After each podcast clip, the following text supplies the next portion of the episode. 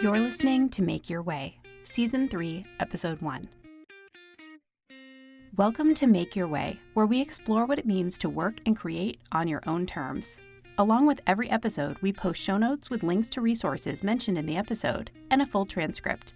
You can find these materials at katielinder.work slash podcasts. Hey, Katie. Hey, Sarah, how are you? I'm good. How are you? I'm good, and I am super excited to be recording season three of the Academic Gig podcast. Yay, we're here. We're, We're doing a thing. Yes, Woohoo! we are. We're continuing to do a thing. That's probably the better I- way to say it. That's true. We're we are keeping on, keeping on. So, Katie, do you want to tell our listeners a little bit about what season three is going to be all about? Yes. So we're doing something slightly different for season three. Um, and it's actually kind of inspired by a season of um, the podcast, The Invisible Office Hours, with Paul Jarvis and Jason Zook, where they showed behind the scenes how they built a software product. And that was like their entire season. So we will link to that in the show notes in case you're interested. But we thought we would do an entire season around building a thing because Sarah and I are both in the process of building things. And so we thought we would talk about what we're building and how we're going about doing it. Everything from picking a topic, which is what we're going to talk about today, to designing the content of the thing, choosing platforms, getting into the aesthetic design and branding. Um, of course, the actual creation of the the stuff in that thing. we're talking kind of broadly here, but like you know, if we're if you're creating videos or other kinds of things, um, if you have systems, you know, all the systems we're using kind of behind the scenes to get that content created, to manage it. And then, of course, talking pricing and how we're packaging it, some of the marketing decisions we're making. So, we're going to go like soup to nuts on how do we do building these things. And I'm really excited. I am also really excited. And for any listeners who have been listening to Academic Gig for the last couple of seasons, you will know that uh, Katie is sort of the master at this. And so I am also looking forward to like learning her process and exactly how she does this. I'm relatively new to uh, building this kind of thing that we're going to be talking about um, in terms of in terms of different kinds of content and uh, courses and, and modules and all this kind of stuff. So I am excited to learn from Katie and also kind of share my own stumbles along the way with uh, with the audience because I think there's value in in uh, learning from our mess ups too. So Right. uh, I hope There will be listeners find it really interesting. Yes, there will be. Uh, well, and I think Spoiler is- alert, Yeah, there are stumbles. Spoiler alert, there will be stumbles. But I, I also want to say too. So what we're going to be talking about, and we'll we'll go into each of our projects um, in a little bit about what we're actually going to be building this season. But um, it, this season would also work for you. So we're going to be talking about kind of products for our businesses. But if you are thinking about building out services for your business, there's a lot in this season that's going to be applicable to you. So um, hang in there and kind of think about, you know, some of the things we're going to be discussing around, you know, branding and packaging and things like that are going to be super applicable to both services and to actual products. Um, so I think it's going to be really interesting to dive into these things. So Sarah, why don't you tell us what are you building? What are you going to be focusing on when we're talking through these different elements in the episodes? Yeah, so I am in the process of uh, collaborating with a colleague. Her name is Tracy Schreifels. She's delightful. Um, and she and I are both kind of focused in the early childhood world. Um, she has a lot of experience um, working with early care providers and um, and with uh, young children directly. Um, a lot of practical experience and expertise that she's bringing to the table around these issues about uh, trauma and stress. She's done a lot of presenting, as have I, on that topic uh, around the state of Minnesota, and um, really from from a lot of those presentations and conversations that we've had with care providers and people who work with young kids. We're learning a lot about what people actually need uh, on the ground and what what questions people have and where they struggle um, when they're face to face with a with a little kid who's who's having some t- troubles and and expressing some challenging behaviors. And so Tracy and I have talked a lot about um, different things that we could provide. Um, you know, we we do a lot of presentations, we get a lot of questions, and there are a lot, a lot of them are the same kinds of questions. And so we have talked about and, and are in the process of building um, sort of a, a package for lack of a better term, I guess. Um, we're calling it our resilience toolkit. And really, it's a combination of videos and um, handouts that sort of extend the learning, as well as discussion questions and um, some scenarios that people can kind of work with and um, kind of try their hand at and and really this is meant as sort of a training tool for um, for smaller organizations or for for people who work with um, young children in the context of an early care center or uh, family child care that sort of thing really the the target audience is um, that that level of provider the people who are providing care um, to get an opportunity to kind of try out some new strategies that are really relationship focused uh, and relationship based to kind of help boost resilience for these young kids. And so that's what we're working on um, developing, and it's going to be a package that's uh, kind of available for purchase. It's an online downloadable package. Um, we also have thoughts of kind of expanding it into a train the trainer kind of thing later on. So maybe we'll talk more about that throughout the rest of the season of Academic Gig. But um, that's the main thing that uh, I'm working on on building, and and Tracy and I have had a lot of great conversations, and we're looking forward to to launching it soon. Okay, this is um this is exciting, and this is like one of the first things you've done in this area. Yes, yeah, this is the first kind of online um, you know, kind of training tool package content module thing, whatever we're calling it, um, that I've built. And so it's a lot of like throwing stuff at the wall and let's see what sticks. So hopefully I'm going to be learning a lot uh, in the next several weeks as we as we work to launch this thing um, about what's useful and what's not uh, from people who are who are starting to use it. But I, I really see this as my first foray into this, and I'm excited to kind of try things out and go from there and learn and develop new stuff too. So yeah, it's good. What about you, Katie? What are you working on building uh, this year? Oh, can I ask one more question before Ooh, we get yes, into that? do. Okay, so I'm really curious. What was the decision turning point for you to actually start doing this? Because that I think is a really big deal in a business when you shift from service to product. Like, can you talk about why you decided to do that? Yeah, uh, I think there were there were lots of reasons. Um, part of it is the, and we can talk more about this when we get into the nitty gritty of how to pick a topic and and audience and that sort of thing. But a lot of it was assessing need. Um, so the the audience that we are targeting are people who um, don't have a ton of free time to go to you know th- three or four day long conferences. They don't have a lot of necessarily a lot of professional development dollars. So we needed to make something that was affordable and accessible. Okay. um, and we saw that as an opportunity. And there's not a lot there there's some uh, some training opportunities and that sort of thing but we haven't seen a lot of of um, things out there that are similar to what we're providing um, and so that was another thing. It was like oh there's a hole in the market here that we could we could kind of slide right into which is nice. And then um, for me in terms of my business and where i'm where i'm taking it there was really this incentive of uh, sort of that passive income stream. Okay. So this is a thing that I can tie into a lot of other presenting and consulting and that kind of thing that I already do, and I can say, hey, you know, if you're interested in more on this, I have this package that you can take and run with. Um, basically, I want to give this content away and let people you know take it and do what they need to with it because i can't go to every you know every early childhood center and give this presentation and share this information. So this is a way for me to do that sort of more en masse and also um, you know that I can tie into my own business and business growth um, from that sort of passive income side as well. So those were kind of the main um, reasons behind wanting to to delve into this a little farther. Okay, yeah. I mean, I, I think it's just really important to talk about like Mm-hmm. what what are those rationales because it, it's kind of hard to take the leap. I mean, it, Yeah. it's a I mean it's a lot of time usually to kind of Yep. learn the things that you need to do to kind of create these things or or choose the platforms or whatever it might be, and, and oftentimes there might be a monetary investment as well as Mm-hmm. you're trying to think about like building a you know um, creating a platform or. So it, it, it sometimes goes beyond time. So I Right. think it's just important to kind of think about those origins. So thank you. Yeah. Well, and the other thing I'll say there is that, um, you know, building products is something that I kind of knew slash know is a thing that I wanted to do more long term anyway. And this was sort of the first opportunity to do that in a way that felt comfortable in a way that felt like okay i can try a thing here and if it doesn't work it's not the end of the world. Right. but i can start learning those skills that i know i'm going to need down the road anyway. Um, so this is a kind of a low i don't want to say low bar but like an, an easier opportunity an easier way to kind of dip my toe in the water that's not going to be a huge massive project that's going to be a huge um, loss if it doesn't pan out the way I, I hope it will. So it's kind of a way to try things out and learn new things um, in in a sort of safer environment That's a really good point. Yeah, like so thinking about where can you start that's like low hanging fruit in some ways. Mm-hmm. Yep. Um, and, and that's also a really great way to start thinking about picking a topic as well. So we'll we'll circle back to that. Yeah.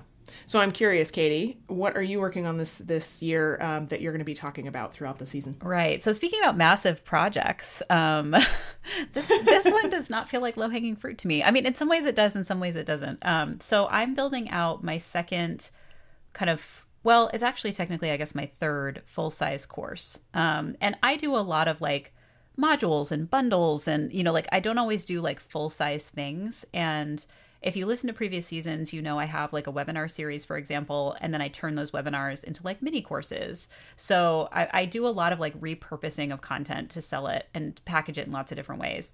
So my first full course, which is like the mass, what I'm calling mass, the master course, was um, the academic book promotion toolkit and it was several like like 11 different modules at, that went into a lot of detail. They each had several videos. I mean it was very in depth about how do you build a personalized marketing plan for an academic book. And i'm in the process right now of um, bundling like portions of that master course into smaller pieces that people can purchase. I'm also in the process of taking the how to academia webinar series and creating it into a master level course where people could buy the master or they could buy the individual um, uh, webinars that have been reconstituted as mini courses. So hopefully you're tracking with that because it's a lot of like segmenting of content. Okay, so that brings me to this project that I'm going to be talking about on the show this season, and that is uh, my my third kind of master course that I'm building, and it's called SOTL by Design. Um, SOTL stands for Scholarship of Teaching and Learning, and it is basically a class to walk people through how to design, implement, and then disseminate the results from a Scholarship of Teaching and Learning research project. And um, this is something that I've been kind of thinking about for a long time. I feel like it's a merging of two of my passion areas, one of which is teaching and learning, and then the second is um, research design and methodology. So um, I am building out this course, and right now it is um, seven modules. Each module has six um, sections in it, and it's uh, as I've planned it out. It's a it's a video based course that's self paced. Um, it has over 60 videos that I am currently scripting um, and will be recording. And it is also, um, it comes with a, a workbook that I've been designing that is right now 99 pages. And um, I think I'm going to be printing the workbook as a hard copy. So this is also pushing me into the realm of like creating a hard copy product that I'm going to be like shipping to people from my business, which I have never done. I've always done purely online digital in the past. So, um, yeah, this is definitely like pushing me into new areas, and I'm really excited. It sounds super cool, and Katie has showed me uh, a little bit of the workbook, and I'm just like drooling over it because it just looks so cool. I'm so Well, excited. The design pieces are like super fun. So we're gonna get into that later on in the season, um, talking about like actually like creating the aesthetic for these things and how you Mm-hmm. actually create the content because the content creation especially when you're doing courses and when you're doing something what, what i call the master course like it's a lot of content like you're really trying to give people a comprehensive picture of how to do something so we're Mm-hmm. not just talking about I, I think that this is why i'm really excited that you're sharing your project sarah because yours in terms of scale is um, a lot smaller than the one that I'm creating. And so we can really kind of show what goes into in terms of time and effort doing these things at different levels. Yep. Yep. I agree. It's, yeah. I'm excited to talk through all of these different aspects with you, Katie, especially, um, you know, because you've done this, you said this was your, you know, third time doing this. Um, I'm super curious to hear what you learned, you know, do, having done this once and twice before. What are the things that third time around you are like, okay, no, I, I learned that the first time this didn't work. And so I needed to do it this way instead. Um, and sharing that with our listeners, I think is going to be really great. Yeah, I think there'll be lots of lessons learned that we're going to talk about along the way. Um, so, in this episode, now that we've kind of introduced you to these projects, and we're going to obviously dive deeper into them throughout the season, we thought we would talk about how do you pick a topic? Because when you mm-hmm. decide to create a thing, um, obviously you need to kind of have content and, and right. like a topic for that thing.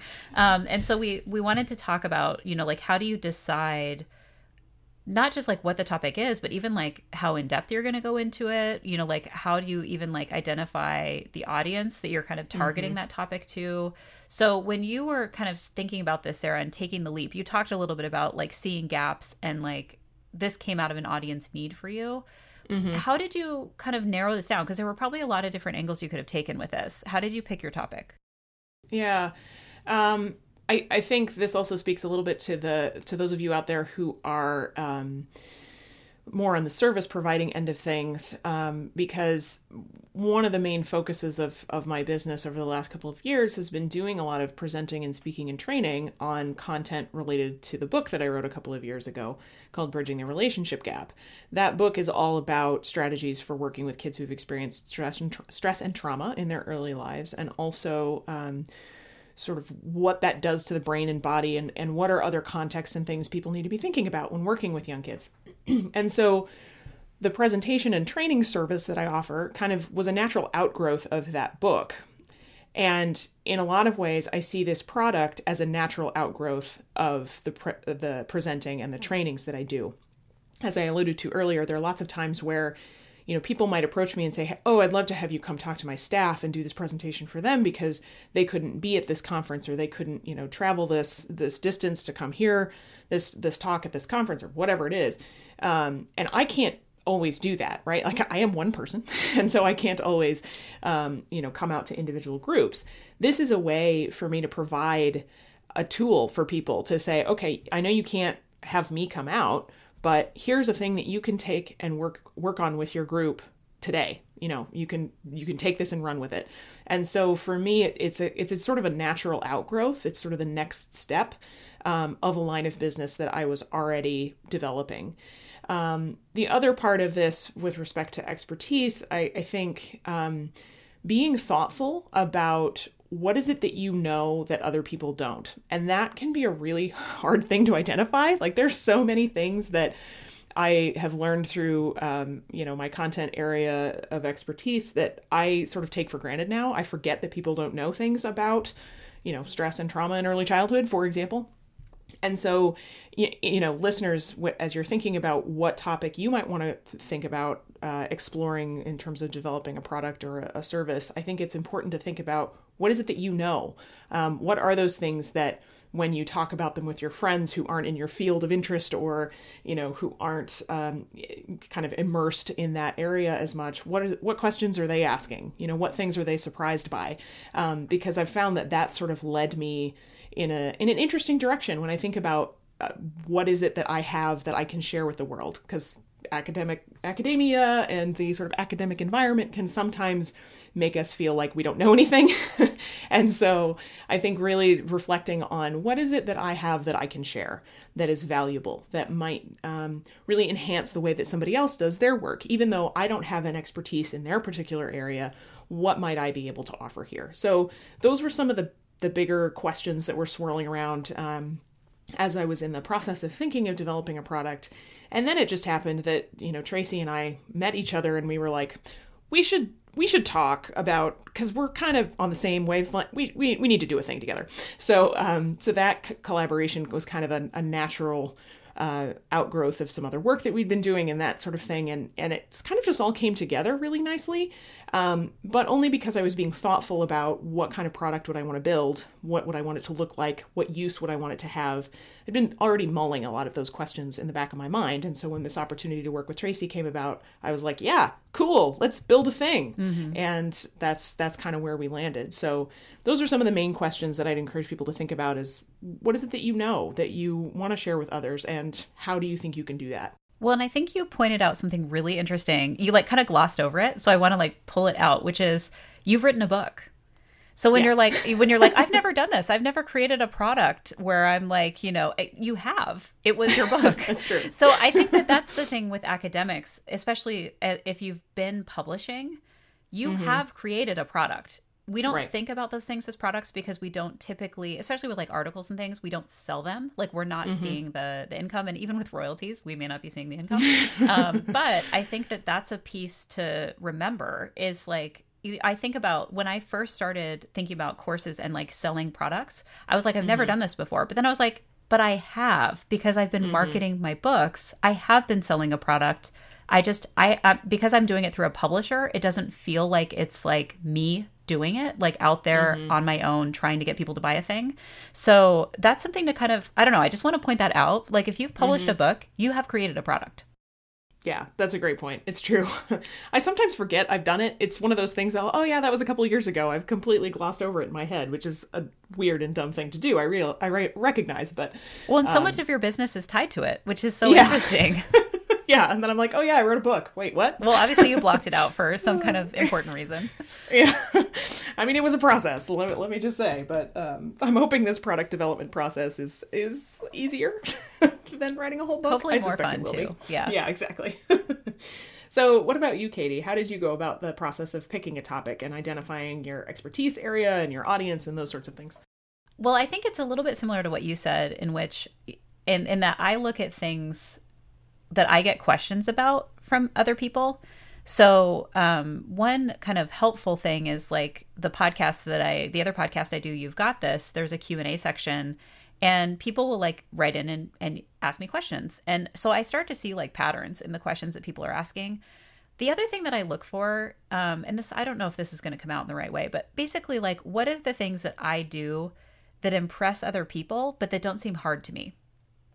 So when people are like, "How do you do that?" and I'm like, "I just do it." Like you know, like Right. so I I I understand that there are people who, for whatever reason, like, and this is something I feel very passionate about, especially with higher ed. Like, I feel like we should not be hiding the processes to do a lot of the stuff that we do in higher ed, especially with things like publishing. Like it just feels Right. so mysterious to people.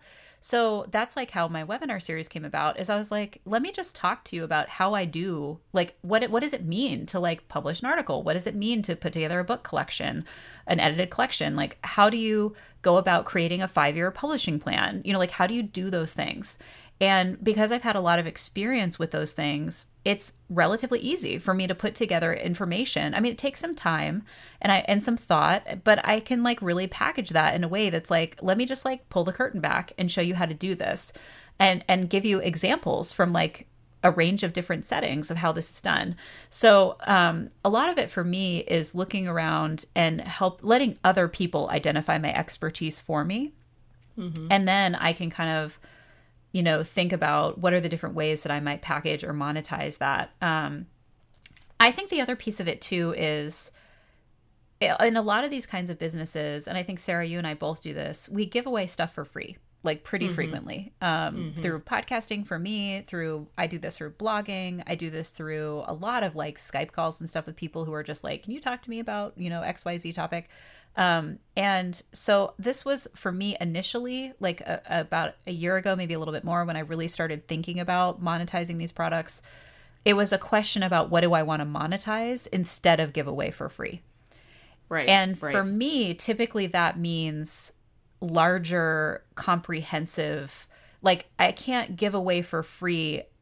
Well, I could, but like this idea of the nine part webinar series, like that is a packaged, kind of holistic look at writing and publication in higher ed that feels like, I mean, it's an investment of my time and it's an investment of the audience's time. And so it's kind of mm-hmm. like I want them to value it like I'm valuing it, and that means charging for it. So mm-hmm. I feel like part of that is also thinking about what is the topic that you really want to do a deep dive in with your audience and you want them to commit to doing that mm-hmm. deep dive with you because when you monetize something you're asking someone to commit in a different way than if I just gave this stuff away and said carve out, you know, 10 hours of your life to spend with me this year um talking about these topics or issues. So that's another way. I mean, I think about it from a lot of different angles. Um but that's kind of where I start. And then I think with this course in particular, the one I'm going to be talking about this season, it also came out of an audience need. Um, I saw two things happening. One was there, well, kind of a convergence of factors, I guess. One is a rise in scholarship of teaching and learning as institutions that are primarily teaching focused institutions are asking their faculty to produce more scholarship. Mm-hmm. And people are basically, because they started at a teaching institution, they have like a dried up pipeline. Like they didn't come with the understanding that they would be researching. And so, scholarship of teaching and learning has become a way for people at teaching focused institutions to engage in scholarship in really meaningful ways. So there's kind of this rise in scholarship of teaching and learning happening, and also at other institutions as well. Um, at the same time, there are centers for teaching and learning that may not feel equipped to train people in research. That's uh, mm-hmm. that was also not really their charge. They're more on the pedagogy side. You know, they're about helping people to um, do course design or design a rubric or you know all, all, kinds of other you know assessment things related to their their teaching and helping students learn. And so there may not be kind of the skill set that's necessary in in that to help people kind of with a, those research methods. And then the third thing is maybe the skill set is there but they don't have the time to create mm-hmm. a comprehensive program to help people to design soup to nuts a scholarship of teaching and learning project.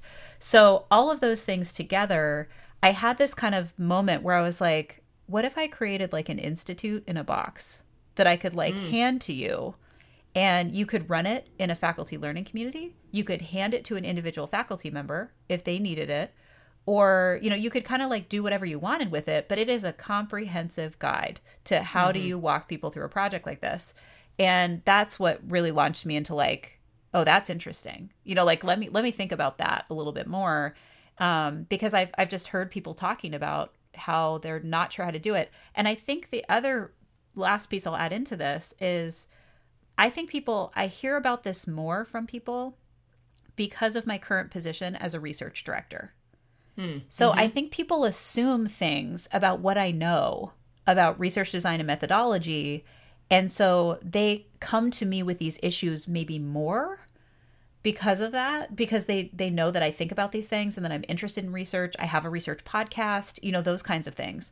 So it's like these issues have bubbled up to the surface, but it's like they've been funneled to me in a very particular way because people know I have a background of teaching and learning and they know that I have this research interest as well. Mm-hmm. Yeah, it seems like the perfect combo for for what for that sort of thing. That's interesting. Right. Right. I'm I'm curious, Katie, if you can talk a little bit about um, you know, what made you decide to kind of go the full comprehensive route as opposed to like it seems to me that, that the areas that you're talking about you could have broken out into smaller chunks and started you know with just the basic mm, how to tackle the IRB, you know, something like that. Right. You could have started with and that like is module one. Chunk. Yeah, that is module one of the larger course. Yes. right. So if you need to know how to how to tackle the IRB, um, but but why uh, basically why go all in on the full comprehensive thing as opposed to kind of doing the smaller module chunks first and building it that way. You see what I mean? Like I, I feel like yeah. there are a couple different ways to build it and there I'm are. just curious your thinking for doing the full comprehensive package. So this is a really good question and like as you were asking it I was getting so excited to respond.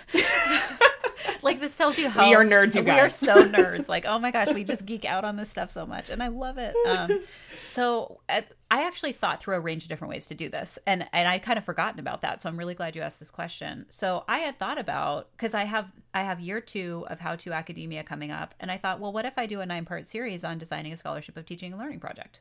I mean like what there if i go. break it out? Um, so i thought about that um, once I started doing a deep dive into the workbook and realized how long it was going to be, I did for a for a very quick moment think, should this be a book? Like, should I pitch mm. this to my publisher? And but my pipeline for books right now is super full, so I was like, eh, I'm not sure. You know, like I don't think I want to go that route. And the other piece too is I've always gone through this process. I did the same thing with the academic book promotion toolkit because I was like, how what's the best way to package this for people that they can kind of understand it and I feel like if you're engaging in a scholarship of teaching and learning project, it's incredibly process oriented and certain things build on other things. So, like your research question is going to impact the methodology you choose to collect data. Mm-hmm. You know, like it, there's just there's all these relationships between the different elements of your project and even thinking about IRB, like how you design your project in terms of getting consent like you need to be kind of thinking about these different things and so part of it is the level of connection between the kind of individual modules.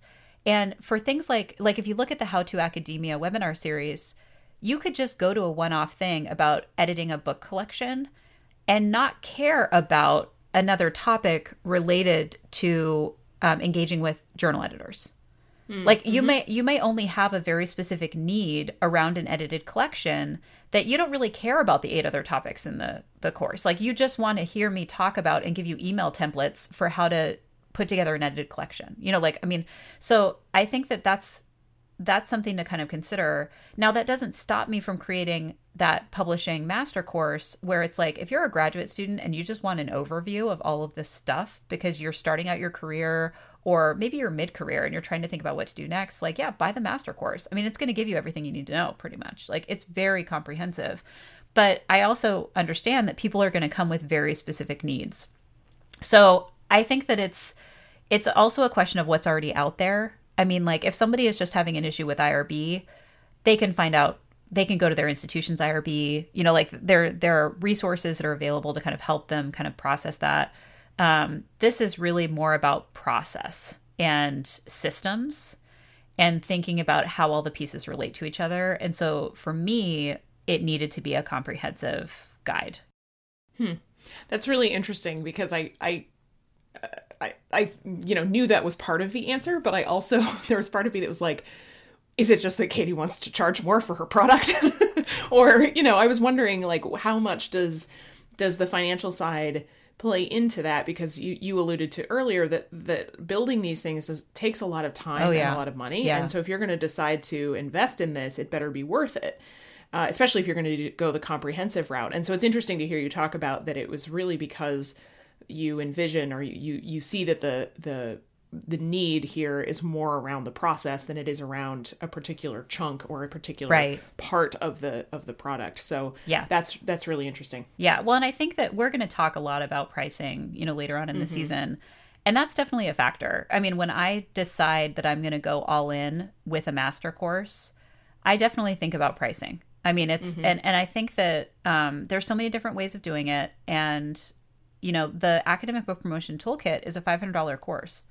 You know, like mm-hmm. I spent uh, nine, nine, months to a year of my life, like first of all, experimenting with how to promote books and to like trying, and I, right. I continue to do that. You know, like learning the the skills and the strategies and the tactics, and and then I spent another nine months to a year or whatever building the thing.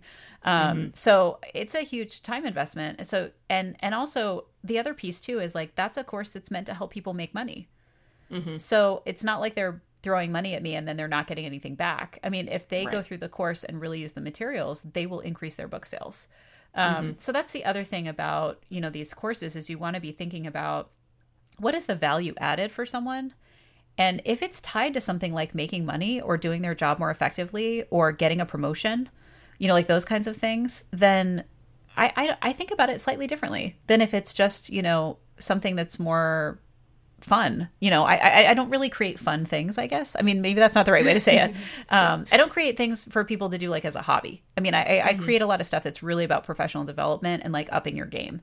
And yeah. typically that's tied to an increase in money on the client side or the customer side. And so mm-hmm. that means I have to price it appropriately so that they are, like I said before, like making an investment. I don't want someone to buy yeah. a thing and then like never look at it. You know, yeah. like that doesn't make sense to me. I want them to feel it in their wallet. So they're like, I'm going to squeeze every last drop out of this thing. Right. I'm going to be in- invested in the process. Yeah. Right. Interesting. Yeah. And I think you, you raise a, a point here about um, the question of different markets and what different markets will support. So when I think about early childhood education, like no nobody has 500 bucks to shell out for a, a right course, right? Like that's that's just not a, a reality. And so when I'm thinking about pricing, I'm thinking about it very differently. And I, I do think the pricing part of things actually sort of informs um, how I'm building what I'm building. Yeah. And so, you know, you're going at it from the comprehensive approach. I'm I'm doing more of the like, let's build smaller pieces. And then eventually, if that leads to a larger course or um, you know could be bundled differently so that it's a bigger product at the end um, that that's more my approach to this, partly because of the market I'm trying to serve. Right. And so I think when you're thinking about picking a topic, you know and and thinking about picking what what is this product going to look like being very thoughtful about what will your market actually support? Um, because if i made a $500 course for that was targeted early early childhood educators people would laugh me out of the room. Like it just it wouldn't exactly. work that way. exactly. Well and so thinking about that is important. It's huge. And i think that what you're describing is exactly what i did for the how to academia webinar series people right. told me they were like you are undercharging for these webinars they're like other people mm. do webinars and they're $300 a webinar and i'm like no graduate student is going to pay me right. $300 for 1 hour on how to interact right. with a journal editor like that's ridiculous yeah. and and not and not really part of my value system in terms of trying right. to give access you know to this information to people that i really think need it and who might be not in a position where they can pay for it now mm-hmm. you have to be careful and i think we've talked about this on the show to not assume that people right. are poor you know like or that they won't pay you for this in the way that you're you need to be valued but, you know, when I ran out those webinars, to buy an individual webinar is $40. Like mm-hmm. it is not something where I feel like it's really going to break the bank. And to buy the right. entire package where you had the nine part series, it was like 310 for the entire mm-hmm. year. Like it was not 310 per webinar. You know, like right. I was really um, careful about that. But my model for that, like the money making model for that particular product, is not in the individual sales. It's in the right. institutional memberships, which are mm-hmm. multiple thousands of dollars to get your faculty unlimited access to those webinars. So mm-hmm. I was really, you know, if people want to buy this as an individual thing, great. That's not really going to be filling my business bank account. It's right. getting institutions to buy in on behalf of their faculty. So you end up marketing it in a couple of different ways. Um, and I think that's the other thing to consider is when you think about packaging, like this scholarship of or this SoTL by Design course that I'm creating, I'm marketing it to institutions. I'm mm-hmm. not really marketing it to individual faculty. That would be too difficult. But I have connections with Centers for Teaching and Learning. I have a network of people. I already have a waiting list of people who are waiting to buy this thing. Mm-hmm. Um, and that is a different way of pricing it. I'm pricing it at like a licensing model versus yep. like an individual purchase model. So and again, I don't want to get too far into this because we're gonna we're gonna do a deep dive in another episode. Um, but I think that you're right. You have to kind of think about that, and I'm willing to put in a, a relatively large amount of effort because I also think I'm going to be selling this for many years into the future. So that would be the other question: is if you're creating something and your product is relatively trendy, like you're trying to capitalize on something that you don't mm-hmm. think is going to be evergreen then I don't know that I would put in, you know, the amount of time I'm putting in for this comprehensive product. I might create something that's like smaller because I only think it's really going to sell for a couple of years or mm-hmm. or a year or 6 months or whatever it is and then I'm going to retire it. I don't really create things that I plan to do that with. You know, like I create things that I want to be evergreen that 5 years from now I want somebody to buy my course on organizing an edited collection because I don't think that's really going to change, you know, in terms of the systems of, of what you need to do to manage that project in an effective way.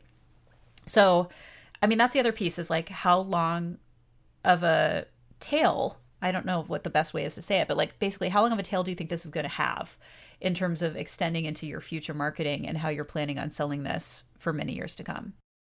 That's a great point, especially as you think about like the passive income idea. You know, if you're going to make something I, I think uh, you and I, Katie, at least would agree that you want to make something that has a long shelf life, right. that that is going to be valuable and useful. And yeah, maybe you go in in a year and a half to two years and you tweak a few things.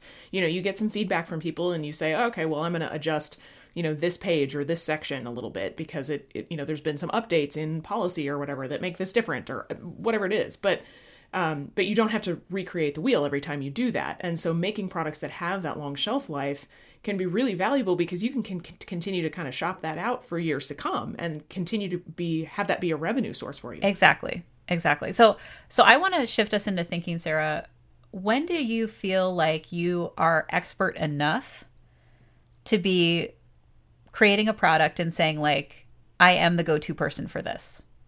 you know what I mean? Like uh, how yeah. how do you make that decision? Because that's I think what holds a lot of people up with product creation is yep. they're like, I'm not the right person for this.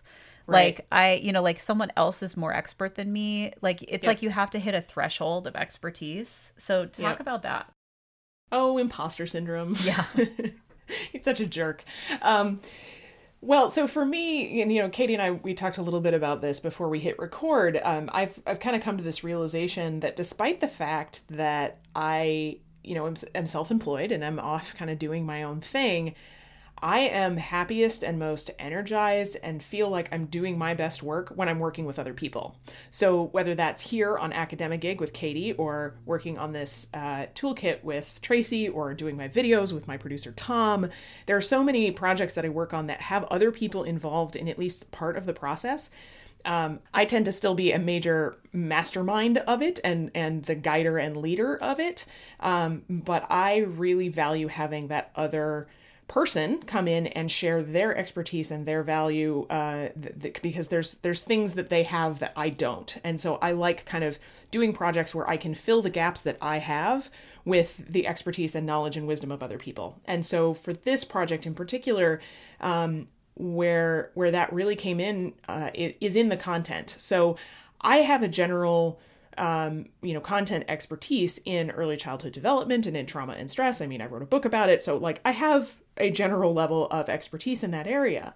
What I don't have is the experience of every day in and out um, working with little kids who are experiencing stress and trauma. Like, that's just not an experience I've had a lot of. And so, when I was thinking about how do I make something that's useful for people who are in that position, I don't necessarily feel like I have a leg to stand on in some ways. And so I needed to kind of call in the expert who has that kind of experience to supplement my own expertise in particular ways um, to really make the content valuable. And so Tracy has provided a wealth of really useful, practical strategy kinds of things um, that really make this uh, this toolkit shine. I think. Um, she has a lot of that expertise just from having done a ton of work in this area. And so, though I bring this sort of um, the design elements and and the video expertise and the sort of general content knowledge and thinking about how do we package this and and wh- what does it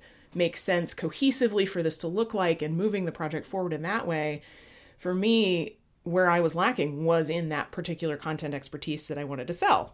and so um, having Tracy as the sort of content expert on that has really made that project work. And so I think for listeners, as you're thinking about building a product, if you're feeling like you don't have the expertise in the area that you need, there are lots of ways to get it right? There's either going and learning about it you know anybody who uh, is is doing any work in in the academic fields like you've you've learned how to learn stuff. That's that's one of the major um, advantages of of being in that environment but the other option is to call in somebody who you think does have the expertise that you're lacking and see if they're willing to work with you in some way, shape, or form to make the product um, what you really want it to be. And so that's that was kind of my approach to dealing with that imposter syndrome was to go find somebody who does know better than I do um, and who can provide that uh, that expertise. But if either of us had tried to do this alone, it wouldn't be the product it is um, with us working together. And I think that's why I get so excited about it and so excited about talking about it is because it's a cool thing that we've built together.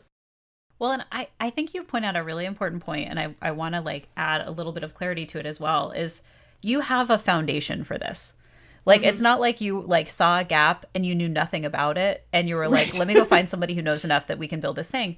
Like right. and I think that so I want to clarify that. Like this I think when you're choosing a topic of or an area of expertise, you certainly don't need to know everything, but you might need to have you need to have a foundation. So it's not like you went yeah. out and you were like, well, it seems like there's a market for how to manufacture beer. I don't really know anything about that. So let me go out and teach myself and then I can build a course on it. Like I do think there's this right. kind of area of the marketplace with online that's like if you've done it once, you can then tell people how to do it. You know what I mean? right. So that's, that's yeah, about. that's not what we're talking about here. And I think that having imposter syndrome is like normal, natural. Everybody's got it. So we're not, you know, I, I think you need to be careful about delineating between imposter syndrome and like really you just it's not your area. Mm-hmm. Um, and to be thinking about like what is it that you have? You know, do you have experience or do you have you know you've written a book on something or you've talked with a lot of other people about it or you've trained other people in it or you know like whatever it may be um so i, I do think it needs to be kind of rooted in something. Mm-hmm. but it could be rooted in a lot of different things to give you that. I would agree. I would agree. Well i'm going to turn the question back to you katie. How do you deal with uh, this question of, of expertise? And can you ever have enough expertise to feel like you're ready to ready to make a product? Well, I think part of it is um so my answer to this is going to be I think kind of interesting in that I think it's rooted in people's perceptions of you in some yeah. way. Um because I think about like I don't necessarily think about myself as someone who can like train other people in research methods. Um, this has been an area that has always not been an area of strength for me because um, my training was in like feminist methodologies. So it was like action research. Um, it was not like experimental design. I never took a stats course in grad school. I was not required to. Um, and I was trained qualitatively. So, like, my first book is all about like discourse analysis, film analysis. I mean, like, it's not mm-hmm. really, um, I mean, I, though, and it's not to like knock any of those things, but it's just to say when it comes to education research, it's not really about film analysis. Um, mm-hmm. So, I would not think about myself as like the obvious person. But then when you're like, well, you have uh, directed a center for teaching and learning for multiple years and worked with all these different disciplines about you know designing courses and, and and doing interventions in the classroom and experimentation. And now you run a research unit. Um maybe i am the person to do this course you know? Like so i think it's also and and also i think my background in maybe not feeling super confident in these areas is actually what makes me effective in talking mm. with people about this because I can say, look, I was trained in the humanities. I'd never done an experimental design before three years ago. Um, and now I do them relatively frequently and I help other faculty to do them. And I've done a deep dive and really tried to understand what it means to do that and what are the best situations in which to do that and, and how it aligns with different kinds of research you're trying to do. So, I mean, I think that part of it is what's the story you can tell about how you came to understanding the thing and sometimes the story you can tell is actually what connects you to your audience so with the academic book promotion toolkit it's another good example i started out knowing nothing about academic book promotion and marketing and i had to teach myself because there was nothing out there i couldn't find what i needed and that's why I created the course. And I tell people that. Like, I could not find this and I needed it. And I would have bought it if somebody else had created it. So I created it for other people. Mm-hmm. Mm-hmm. I think you raise a really great point here about being able to put yourself in your consumer's shoes or in your customer's shoes, right? Like you you were there a year and a half ago or whatever, so you know that feeling of like, where do I even start with this? Right. I have no idea what I'm doing, and so you can really cater your content to that because you've had that experience. You've you've been literally been that person before, and so that's really valuable as you're trying to connect with your audience. Well, and I think that this also points to one of our areas of strength, I think, as an academic, you know, if you have an academic background, is you can usually take pretty complex information and chunk it down in a way that mm-hmm. lots of people can understand. I mean, if you've taught in the classroom at all, you have had some experience doing that and taking mm-hmm. like an expert perspective and giving it to novices, you know, and trying to kind of translate that. And that's what a lot of this is in creating a product is and we're going to get into this you know later on in the season about how do you like chunk information in a way that makes sense? How do you decide the organization of the product and how it's going to be delivered? Um, but i think that that's something that is like a natural or maybe not natural it's a developed skill set that we have in academia that we can fall back on when we're doing this kind of product design. Mm-hmm. Mm-hmm. I agree. Oh so much to think about. I know, and I'm really excited. So great. okay, so anything else you want to touch on related to expertise and or audience and picking a topic before we close out today? I think the biggest thing um, for people who who are in a place where I was six months ago, talking about being in other people's shoes, uh, I was definitely in a place where I was like, I don't know what I can make. Like, what is it that I could create that would have value that people would actually want to buy. Like I don't understand that. Um, but I had to I had to do a lot of that reflection and, and be thoughtful about what is it that I know or um, in, in, areas that I don't feel as confident, who can I bring in, um, and what is it that that the people I'm trying to reach might need, and what's a natural extension of the work I'm already doing, right? That's not going to be a ton of additional extra work, and would be a thing that would be useful to me to have in the background and to be able to point people to and to be able to continue to to extend the work I'm already doing. So I would just encourage any of you who are feeling like I don't even know how to begin to pick what I would create to to really reflect on some of those questions um, because I think you'll find that you know more than you think you might and that there are areas that um, would really benefit from your knowledge and expertise in that way. I would completely agree with that. And also, I would add that sometimes something gets its hooks in you and you can't let it go. Right. And that is a sign that it is something you need to create something around. If you're super passionate about something or if you just keep thinking about it and you, mm-hmm. and you know like and this was the case for a lot of the bigger projects I've done, like it's something that I find myself returning to over and over again, then I'm like, okay, I just I and in some ways it's almost like exercising a demon. You know, it's like I can't get it out of my head until I create mm-hmm. something around it that I can share with other people. And then I can move on. You know, like and it I think books are a good example of that. Like I need mm-hmm. to put it into this like book and then I can move on to the next book. But I can't do that until I kind of package it in a way that other people can understand and benefit from. So if you've got something that's got its hooks in you, that's another good sign. Agreed. Agreed.